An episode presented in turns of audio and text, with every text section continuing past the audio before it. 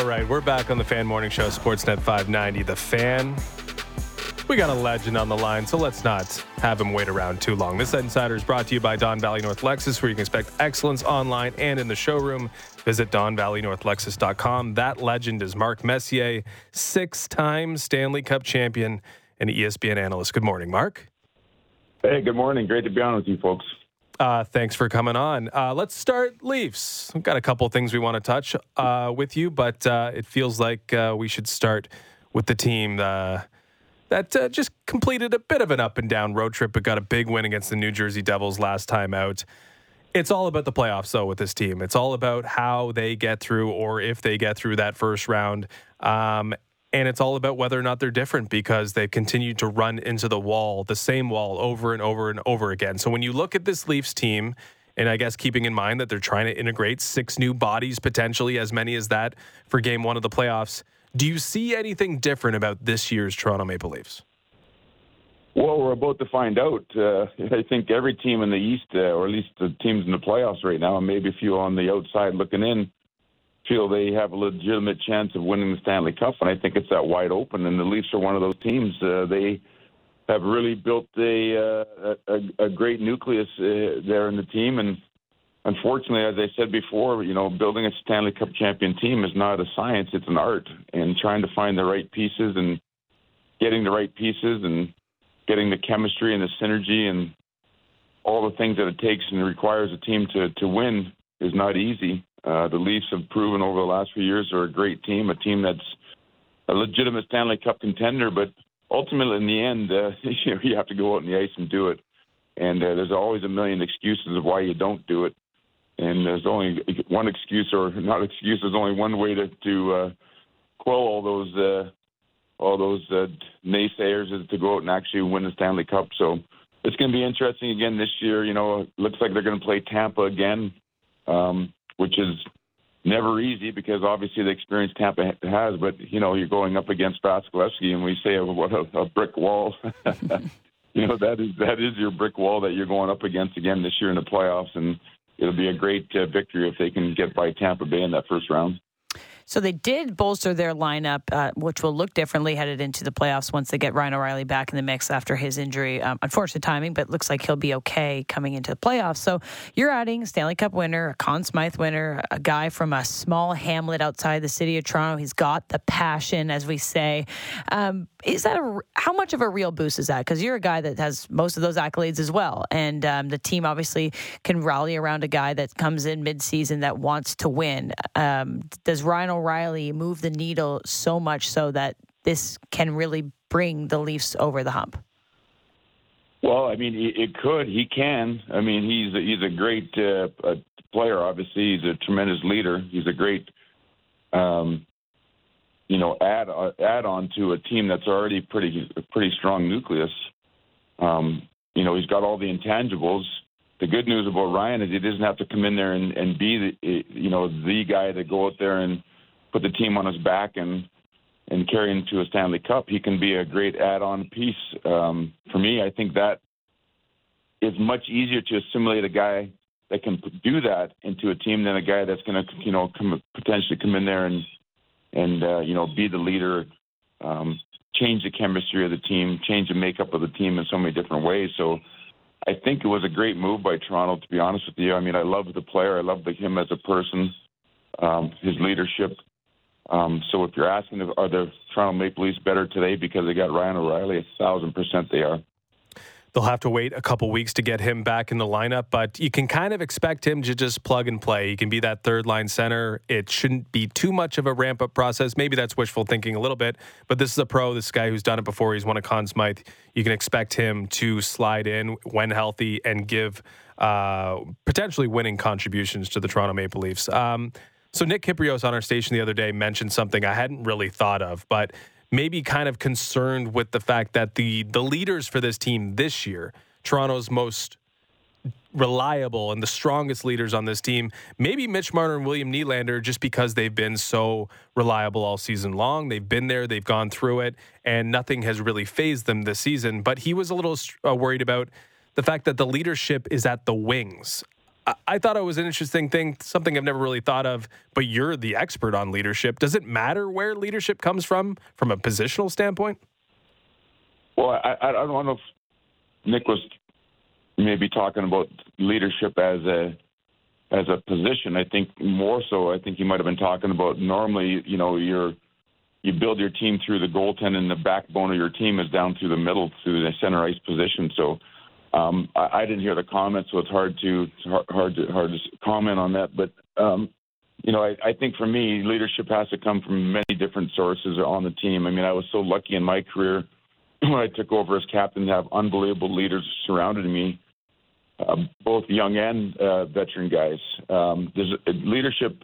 Obviously, someone has to be the captain and the leader, but there's so many different forms of leadership that go into a team winning a Stanley Cup and anybody who's a leader will tell you that they're so grateful for the for the help that and the people around them and the players around them that they're surrounded by. And I was one of those players and know the benefit of that. And so um, I don't think anybody can really take on that position by themselves.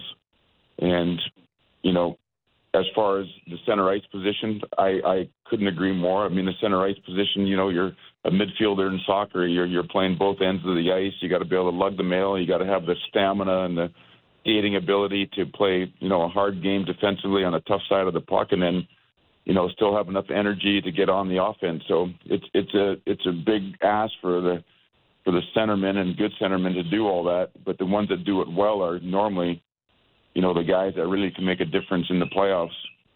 But getting back to O'Reilly, um, you know, one of the things that, to your point, what he does so well is all the little details of the game, face-offs, penalty kill, power play you know, the, the this hockey IQ, um, you know, the experience. He brings so many intangibles to the to the Leafs there that uh, he's uh, he's definitely going to bolster their lineup. Does salary or how much a certain player earns influence the leadership dynamic at all, or is that a sign of a team that maybe doesn't have the leadership qualities that it needs? If everyone, if when push comes to shove, is just looking at the high paid guys to be like, okay, what's what's the next move here? Does that Uh, like I, I know that might be natural, but is a sign of a great team when you can be earning less, when you could be the third line left winger, and if that's your role, if that if you can be looked upon for leadership in that moment, that's that's what you want out of a team where it doesn't really matter who's making what, what role the leadership is defined, and the leadership is something they can rely on. Well, I, I think you just answered your own question. Uh, the, the, the, of course, there's there's no price tag on leadership. Uh, salaries uh, don't matter. If it does, does matter, then the culture is wrong to begin with, so you have zero chance. Uh, it depends what kind of uh, you know culture that you're building. I mean, the pyramid culture where everything funnels to the top. You know, I mean, it, it can bring on that kind of toxic culture. Uh, to me, I preferred you know everybody in a circle. Uh, you know, everybody's different playing different roles, but still connecting the circle and and everybody having a voice. Uh, you know, you know, a veteran or a young guy, everybody's valued. Everybody's uh, you know that uh, is putting a uniform on is relied on to do their job, no matter how big or small. And voices can come from anywhere at, at different times. And if you got the right culture, you you encourage that kind of behavior. At, and sometimes at the most you know, times that we'd never think someone was going to say something or do something to show that kind of leadership are the things that galvanize a team. And so you're always looking for those kernels of, you know, information and talking to players and making sure they feel comfortable to have an opinion and say something. Um, and even in the most critical times, and of course, you're always looking to the to the veteran leadership, but the veteran leadership should also be looking to the young guys because there's probably some things there that uh, they can use or learn or and uh, as a leader, I know for myself, um, you know, I was always looking to improve as a leader. I was always looking for more information, always talking to players in the team, younger, you know, older guys, veteran guys, younger guys. It didn't matter. Trainers, owners, presidents, general managers, fans. It didn't matter if I could get some more more information that would help us uh, improve or become a better team. I was looking for it a team that certainly looks like they have the right culture going in terms of a championship um, journey ahead is the Boston Bruins. They've been so good this season. They've been setting records. Um, they're getting contributions from guys that are new and old. Um, but I wonder about that. I know we, we say it tongue in cheek, the President's Trophy curse, but it has been shown to be a thing um, in the past where a team is so great in the regular season, but they're unable to replicate that in the postseason when it matters. It kind of feels like this Boston Bruins team might be potentially an outlier down the stretch. What do you need to do to be able to replicate preseason, midseason, and postseason success and be that consistent all year long? Well, I think you have to understand. Sorry, I, I think you have to understand uh, what it takes in order to win in the playoffs and, and, the kind of balance that you need on your lineup, and and of course all the key positions. Uh, you know, and so I think there have been teams that gone through the regular season that have done very well um, through the regular season, only to find out in a seven game series there when teams really start to focus in on your strengths and weaknesses and taking away your strengths and exposing your weaknesses is where you become vulnerable. But I think for the teams themselves, they're understanding, you know, the the game is different in the playoffs, whether we like to say it or not. Uh, it it is a harder game, and one of the reasons why it is a harder game is because teams have time to focus in on you and your team at a much uh, finer detail and um, if you don't have the right kind of balance to counteract anything that's thrown at you, there you you do become vulnerable. So during the regular season, I, I you know I think it's really important to understand why you're winning, how you're winning. Are you winning with just great goaltending? Are you winning with just pure offense? Can you keep the puck out of your own net? You know, we were able to do it in '94. You know, win the President's Trophy, and win the Stanley Cup. So it's not so much that it, it can't be done. I think it's just more about the makeup of the team and do they have the depth? You know what I mean? um, to go on and play that kind of hard hockey for two months? Do they have the size, the strength, the leadership? I mean, those are all the things that you ask yourself. I don't think there's any curse to anything. I think you don't win a Stanley Cup because it's your turn, or you don't win a Stanley Cup because it's an accident. You win it because it's a well thought out plan and executed flawlessly that 94 team was the New York Rangers. And of course, um, you won that Stanley Cup that season. And I think there's a lot of Rangers hype as of late. It looks like an exciting time to be in the city of New York and even New Jersey across the water there. And, and something that I think we're excited to watch is the potential matchup between those guys. But the Rangers right now, you're getting that 1994 vibes from that team. They went all in at the at the trade deadline. They got Patrick Kane, Showtime, Tarasenko. They've got an incredible offensive power up front. Um, is there a little bit of excitement and vibes around what that team could bring this season? Well, there sure is, and, and and there should be. I mean, they got a great young team. They got an unbelievable young nucleus there. they've added two you know, Stanley Cup winners, a multiple Stanley Cup winner. Um, you know, their top six, you know, was a little bit depleted. There's no question they needed to to to look and address that. They did. I love the young defense. They got a Norris Trophy. Mm-hmm. So if we look at the Rangers, they got all the and a great goaltender. They got all the ingredients that it takes to win a Stanley Cup. Now, can they pull all it together?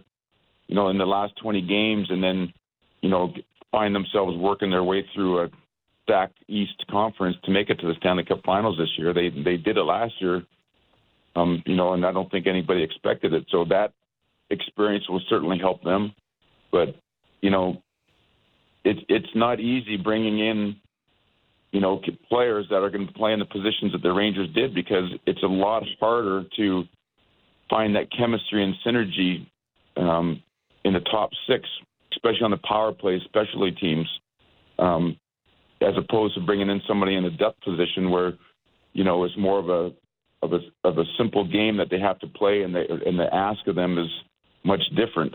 So it's going to be a challenge for the Rangers to to do all that, and I think my guess is that those players are obviously great character players on and off the ice in in a lot of ways. They've they've been through the wars and battles before. They know how to play hockey. There's no question about that. It's just whether they can find that kind of innate sixth sense that you need playing on the ice with the guy that you haven't played with in a long time to create offense on the power play and five on five and do the things that are expected from a high end player like those two guys are.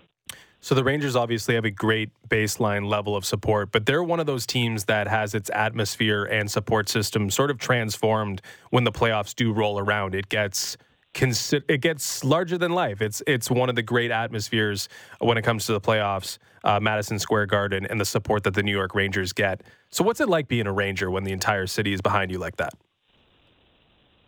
Well, it's you know any original six team. I, I don't think we have to tell anybody in Toronto what it what it feels like to to get that when the team is in that position and this whole city rallying around it and the passion behind the team. It, it, it for me it was incredible. I mean, it was one of the reasons why I went to New York is to feel that the original six team and a team that had won the Stanley Cup in you know at the time 51 years. Um, and to try to be a part of that solution was, you know, it meant everything to me. I, you know, I, I think as a player, it's exactly the kind of arena and environment that you want to be in. Um, it, it, for all the reasons. Uh, of course, a tremendous amount of pressure, and of course, all eyes on you, and, and of course, you know, there's there's a risk of failing and all that. But if you're not willing to accept that and you know and stare that straight on, and you know, be able to take a breath and breathe and you know absorb it all, I, you know, I mean, I think it's going to be difficult, but the team seemed to handle it really well last year in New York. Uh, you know, they they got up in, in Pittsburgh and were able to get through there and got to the conference finals, only to be beaten by a pretty experienced team there. So, um, but there's nothing like it, uh, to be honest with you. Um, you know, it's something that I still think about this to this day. That that Stanley Cup run in in '94, uh, the city, the, the building, MSG, uh, just just uh, just incredible. Uh, we were trying to contextualize Connor McDavid's season last week on pace for maybe 70 goals, 150 points. I think we both decided, Ailish and I, that it was, you know, the best season that we've consciously viewed in our lifetime. Like it, it wasn't so long ago where 87 points could win you an Art Ross, and, and 30 goals was a benchmark for one of the high end scorers in the league. And now everyone's flying by 30 goals. So it has changed a little bit. But, you know, when you were playing, you had some unbelievable seasons yourself, and you saw some incredible seasons uh, in your time with the Oilers and, of course, with the Rangers what what's the greatest individual season that you witnessed in your lifetime? Like you saw Gretzky up close. Clearly, you saw Lemieux in his heyday. Like, what was the most impressive single season that you can recall? Well, it'd be hard not to start and end with Wayne, uh, and you know, 215 points. Uh, you know, just 92 goals. I mean, you know, how, I mean, how how would you top that as, as far as an individual uh, statistical season? Um, you know, it's, I, but I don't really look at so much as comparing players from different eras. I think more importantly, you know, how Bobby Orr dominated his era, you know, how Wayne dominated his era, how McDavid's dominating his era. You know, to try to compare the players uh, because of, there's so many different factors that we could never calculate to to come up with a with an with a with a with a clear winner um, other than statistics. So I, I look at more of how they dominated their eras, and all the players that you just talked about did that. You know, Lemieux dominated through the 90s. You know, Wayne dominated. Bobby Orr dominated. Doug Harvey dominated. You know, I mean, you go back, Guy Lafleur. You know, these guys that were just at the top of the peak of their of their eras.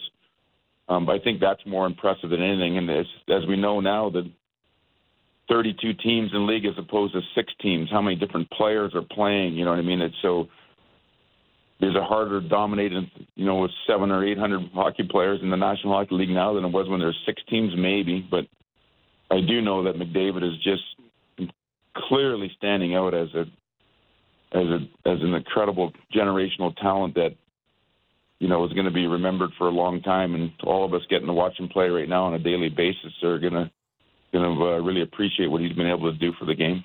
Yeah, clearly no issue with top end talent in this 32 team league that Connor McDavid is dominating. But there's some whispers this week that maybe expansion is on the horizon. I'm a little skeptical that that's needed. Of course, I, like I'm not really. I don't think Seattle and Vegas changed the talent pool too much, and it's unsaturated. And there's teams that there's teams that are clearly don't have much talent, but they're doing that for a reason. They want to get into the Connor Bedard sweepstakes so they can turn their franchises around. But do you worry that the talent will be spread too thin if the NHL decides to go to 34, 36 teams? Does that seem like too much of a of an expansion process? Well, it depends how you look at it. I, I think that the, one of the, the big initiatives of the NHL is to grow the game in many different markets and many different uh, and the diversity in the game. And so, I to to be honest with you, if if done well, you know, 50 50 teams, you know what I mean. There's going to be enough hockey players around the world there that, uh, and and we're seeing that with the way these young kids are coming in and and the skill level that they're bringing into the game, um, and the things that they're doing on the ice, which we had never seen before.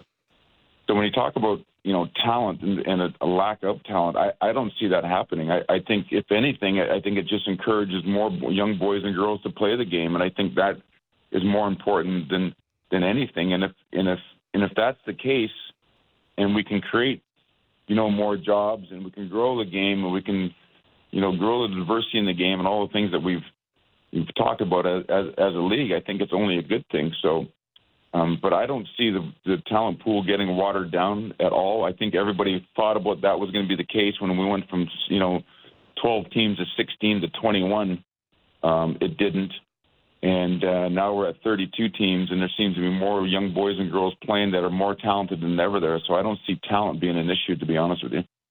No, seriously, the more the, the merrier, especially being up here and, and being involved in youth teams. It seems like a lot of kids are dreaming those dreams, and it's great to see that being a pathway. Uh, Mark, last one for you here. You know, being able to watch you with ESPN has been a real treat, especially alongside PK Subban, who has made his segue into media quite seamlessly. It's it's a thrill to see the dynamic on the panel. Uh, what's it like working with a guy like that, and in general, just being on that that desk, um, being able to break it down? Seems like the vibes are always pretty high, um, and also having fun with it. Yeah, for me, it's been a great experience. I, I wasn't sure what to expect when I got into it, but it, it's been a year and a half now, and uh, couldn't have not have made a better choice uh, for me personally. I, I just have enjoyed every part of it. Uh, you know, um, it's it's it's a real art uh, to do it well. So you know, we're you know, I, I think I'm learning a lot, uh, getting coached well. Um, and and it seems to be kind of becoming easier, but you know, the, the desk from what you're talking about is is nothing or is exactly the same as building a team. You have to have the right mix. You have to have the right chemistry, and uh, and I think that's what ESPN is really kind of focusing in on and bringing a guy like in PK that you know brings a completely different view than Chris and I that uh, has just finished playing. Um, a dynamic personality. Um, I think it just really has been working great, and um, you know, and getting to know PK um, personally, I, I've never judged anybody until I've got to know them myself uh, perfect uh, uh, as a player. And uh, you know, for me, um, bringing in PK and getting to know him has been has been awesome, and hopefully, that's going to resonate in the, in a really good show. Oh, it certainly does. And uh, it's been a pleasure to chat with you today, of course. We're excited. You'll have lots to cover down the line here. Hopefully, some really good playoff matchups, including the Toronto Maple Leafs make it a little further than the first round, we hope. Uh, Mark, thanks so much for joining us this morning and stay well. Well, great, great to be on with you folks. Good morning, and uh, we'll we'll be talking in the future, I'm sure. Perfect. We'd appreciate that. That's Mark Messier, former NHL forward, Hockey Hall of Famer, six-time Stanley Cup champion, and of course, current ESPN analyst and our insider. Brought to you by Don Valley North Lexus, where you can expect excellence online and in the showroom. Visit DonValleyNorthLexus.com. I loved his answer about expansion.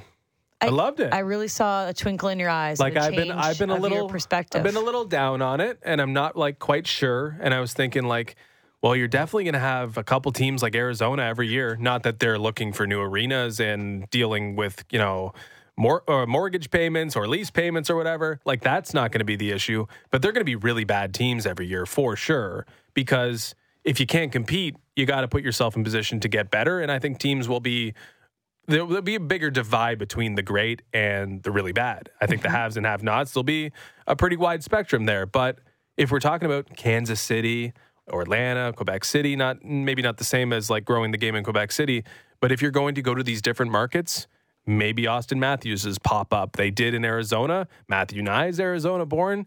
Like it does have an impact if there's an NHL team there. And maybe you don't have to, maybe this is investing in the future, bringing mm. those franchises there now, 20, 30 years from now, you'll have talent from all corners of North America, and the league will support itself with the talent. I think that was a good perspective because it's too easy to be negative on the NHL, and sometimes you just have to look at it a different way, and maybe it changes the way you the view you view things. Well, you don't have to sell me on the idea of growing the game. Uh, obviously, women's hockey that's been a journey for many many years. So the idea of expanding has always been a goal for women's hockey. Obviously, we mm-hmm. don't have a 32 team NHL.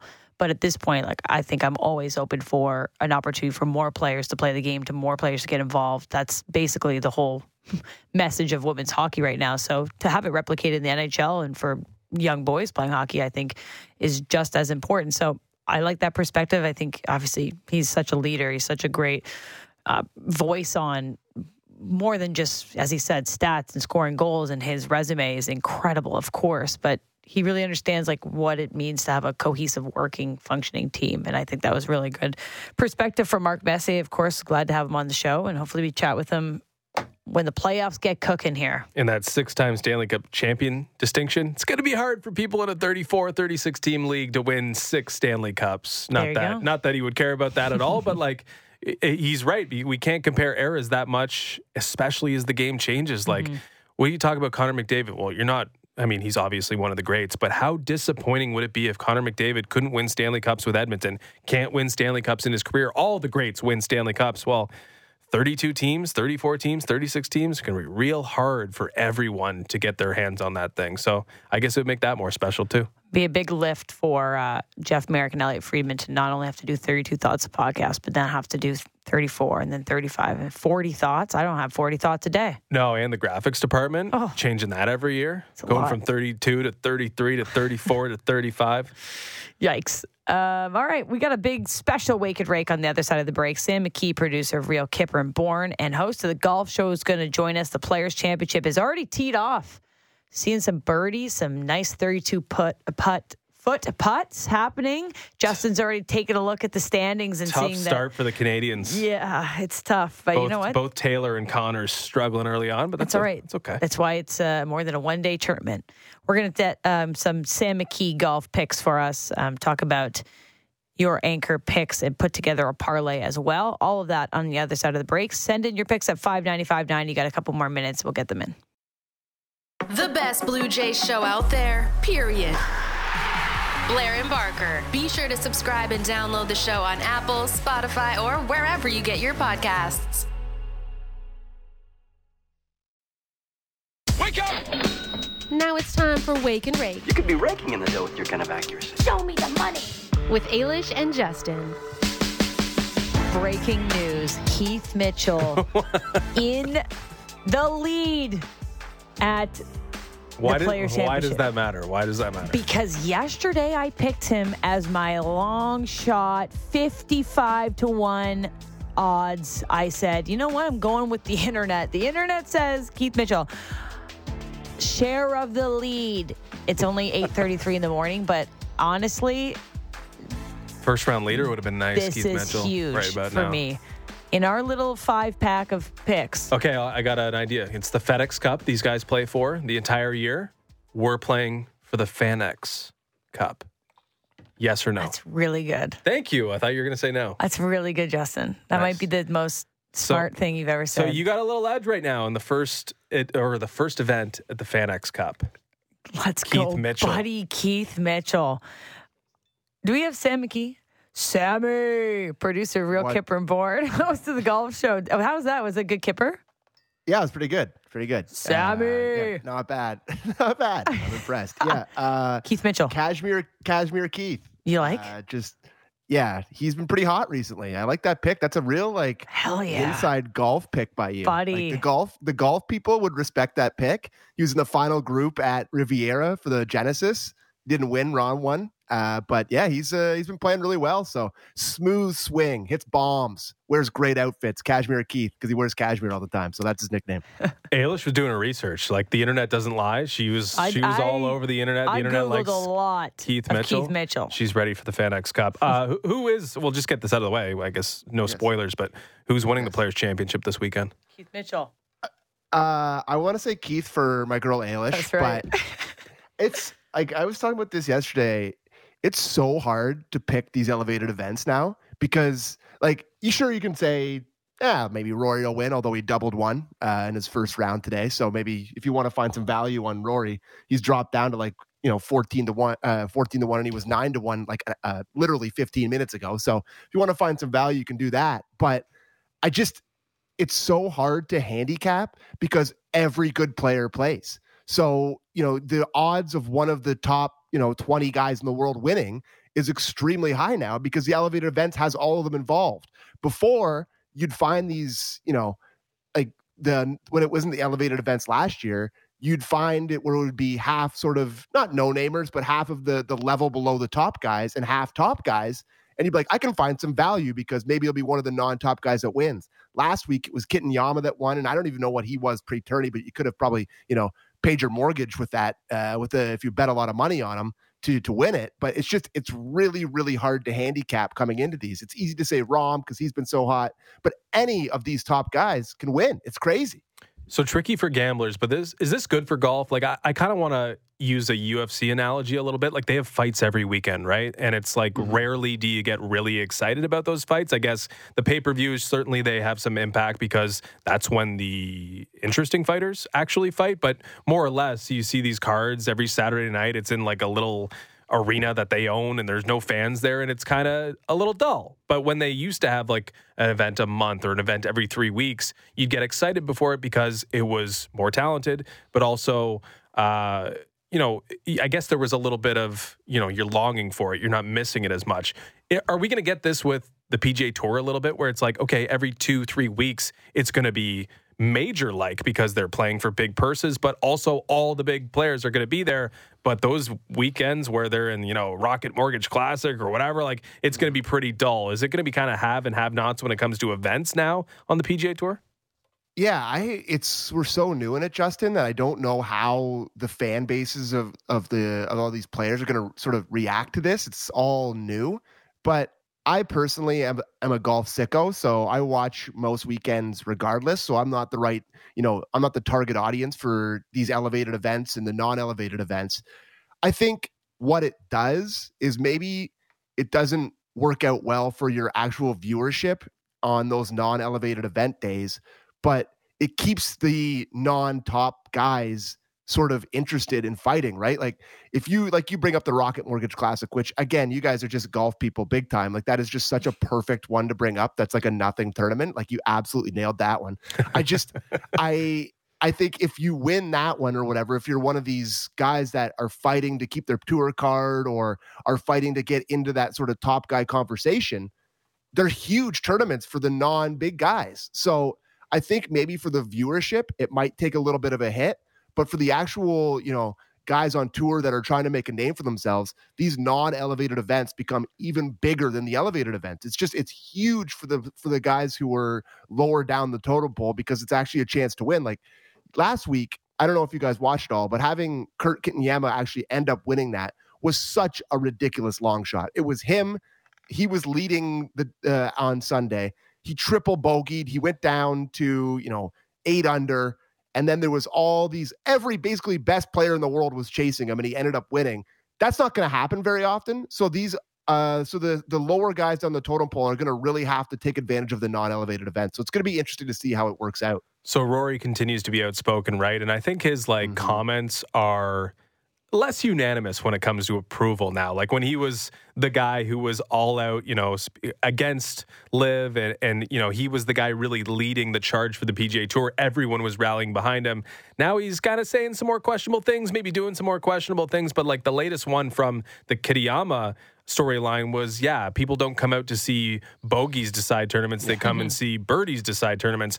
I, I'm I'm not with him on that. I thought, as you just laid out, like that was a fantastic ending to uh, the Arnie Palmer, where Kitayama gets himself in trouble, but just has to make par in pretty miraculous fashion to win himself the tournament. Are you with Rory on that? Like, should courses be easier? Should we see more birdies, or was that kind of the perfect balance that we saw? Even though it was one of, it wasn't one of the heavy hitters, which Rory wants to see win all these tournaments, actually winning the tournament.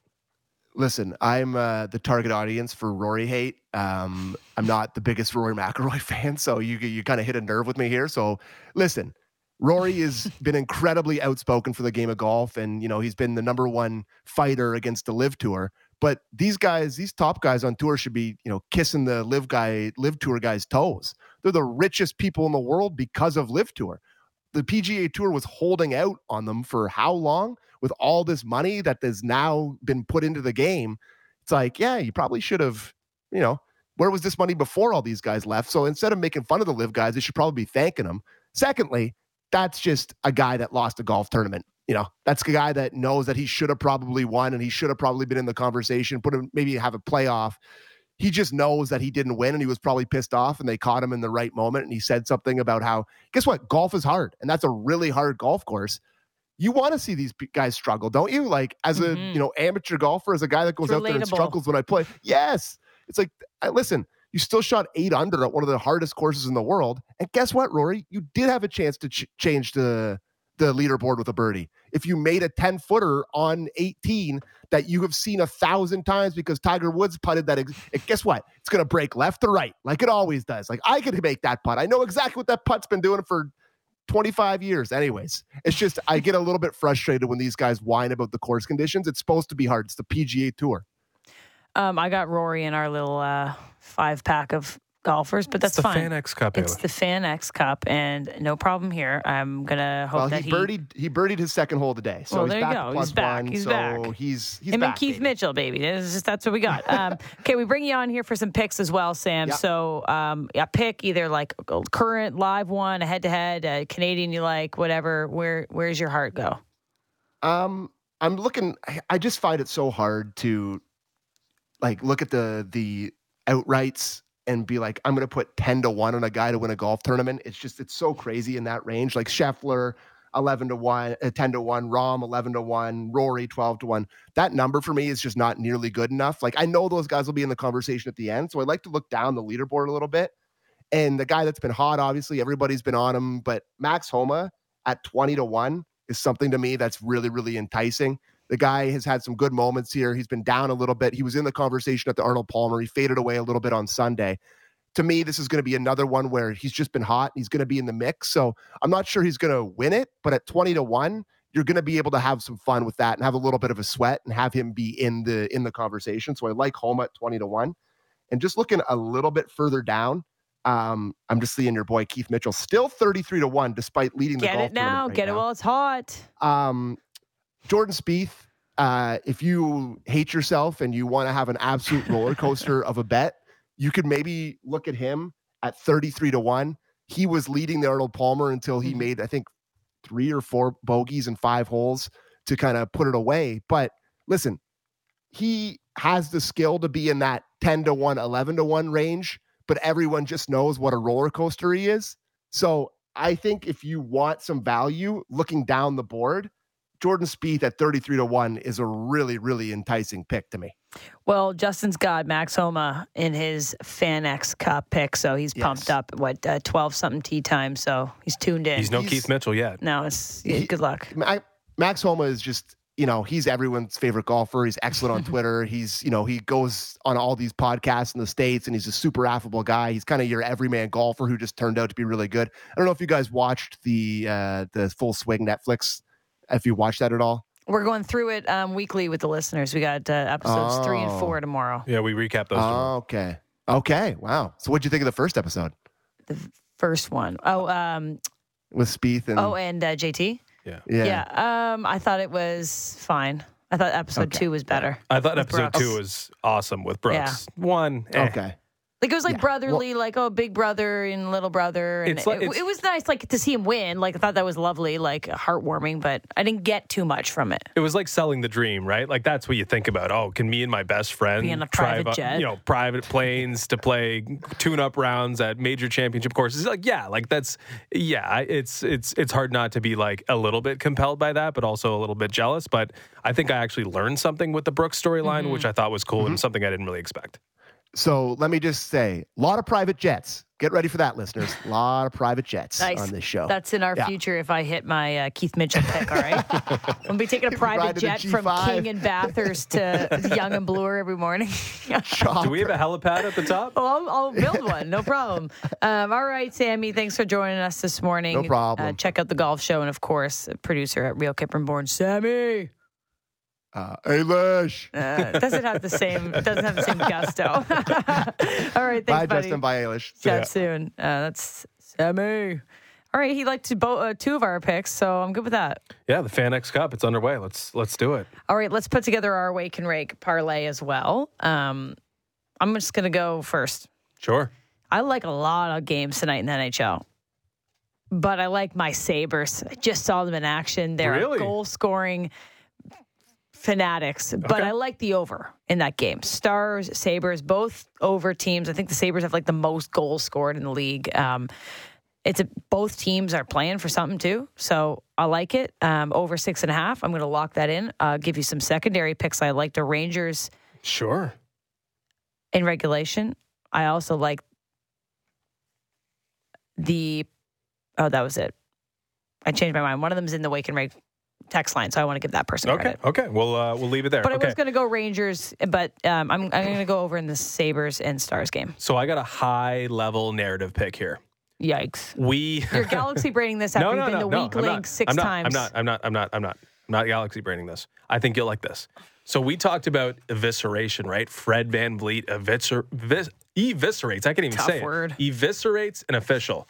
If you want to hear an evisceration, go on Draymond Green's podcast and hear him Mm-hmm. talk about Dillon Brooks. He absolutely crushed the guy. I think it was yesterday uh, over comments Dillon Brooks made.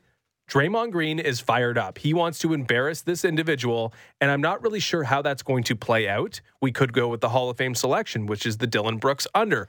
We could also go with just the grit or the Warriors to beat the Grizzlies on the road tonight. I think they're short favorites at 2 I don't know which one is the better play, but I know Draymond Green is going to be ready to go. I know Draymond Green's teammates play for him, and the criticism of Draymond that he directed at Dillon Brooks was that his teammates don't play for him.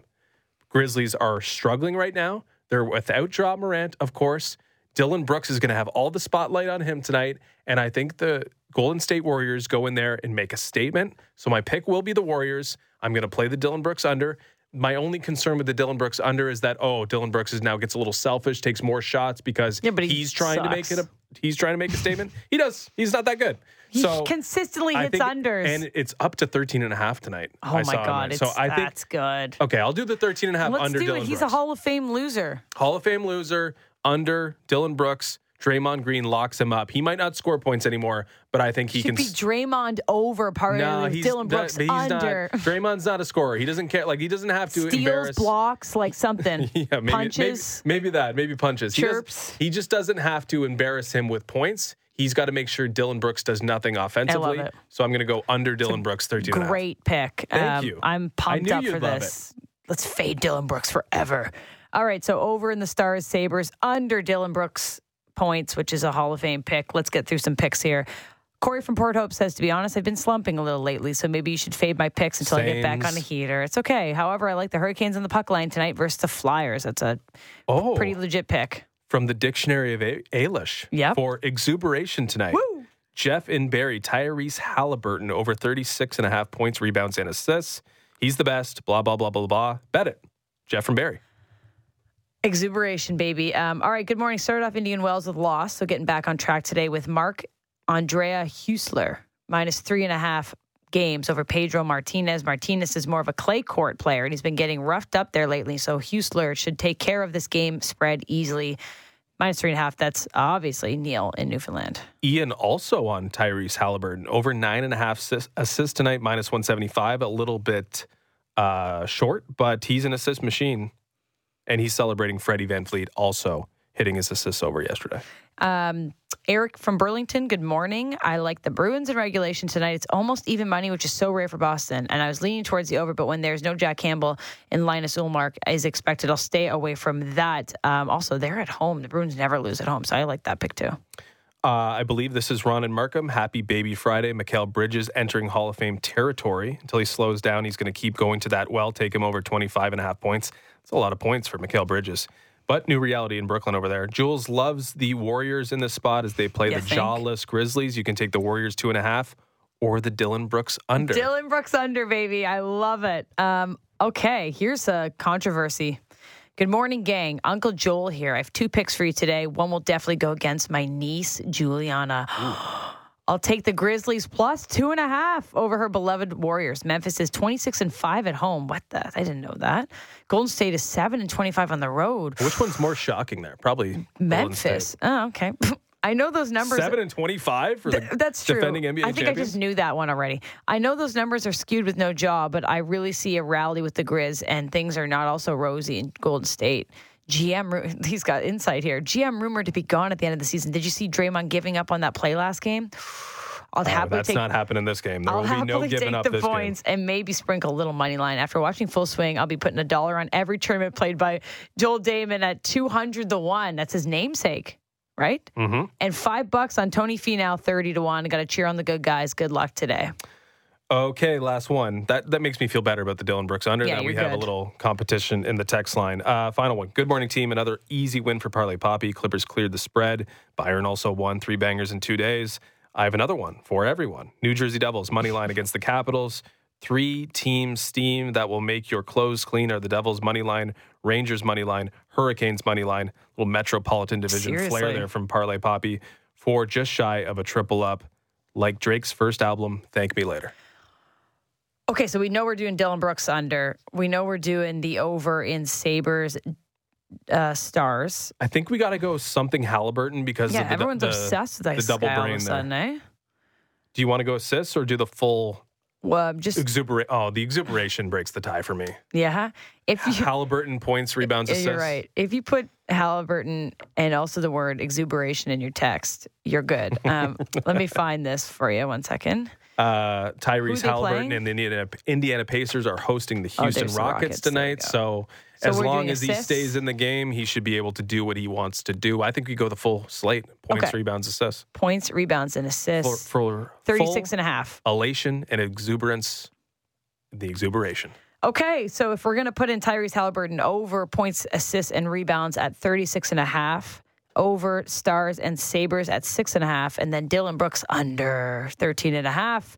Altogether, 550. A nice, clean 550. I have bad news for Toronto Raptors betters, futures betters, season long betters. What? The Toronto Raptors have 15 games left. How many of those games do they have to win to clear their team total over for the season? 15 games left? Yep. Well, I know the answer, so I'll let you do it. I mean, you wanted to be the actor for Schneider's, You got and, it. and you can't act in this oh, moment. Well, I didn't want to. Okay, fine. How many, Justin? 15. 15. the Toronto Raptors have to go 15 and 0 to cash what is one of the most commonly cashed tickets out there. That's if you look back in the last 10 to 15 years, Toronto Raptors, all they do is clear their team total overs. But it's not happening this year unless they go 15 and 0 down the stretch to finish with 47 wins. I believe it was 46 I'm going to 46 think that that's not likely. Other people are, I, I think I got it at 47, so I'm already pooched. Uh, it's not the Raptors season that we expected for many reasons, and gamblers feeling the exact same way as fans. If they go 15 and 0, just plan the parade. Okay. It's, I mean, yeah, we we might it might change the outlook a that little bit. That would be the crazy. Like if we were- if we were coming on here every morning, Still not 15 getting through and 0, I think Milwaukee. I, don't think. No. Didn't, didn't they just rhyme off 16 in a row? something like that. All right, well, that's your baby Friday. The Blue Jays have a play a pair of split squad games today. You can see Kevin Gausman on the mound against the Braves at 1 p.m. Eastern on Sportsnet, streaming on sportsnet.ca slash 590 and the Sportsnet app. No other Toronto sports in action. A wide open Thursday night, baby Friday, getting after it or what? Yeah, Baby Friday, you're always getting after it, right? Thursday's the new Friday in this city. It really is. I'll be in bed. Yeah, I'll be in bed too. But- no Toronto sports, right? Go get them, everyone. Enjoy yourselves. Catch up. watch some of my uh, Keith Mitchell dominance. See how I feel tomorrow morning when I come on the show and he's like five over. okay. Uh, happy Baby Friday, everyone. We'll be back tomorrow morning. Uh, thanks for listening to the Fan Morning Show. Catch you then. He's 200 already. Yes! 200. No, Yes! he's bogey. What? No! Toilets!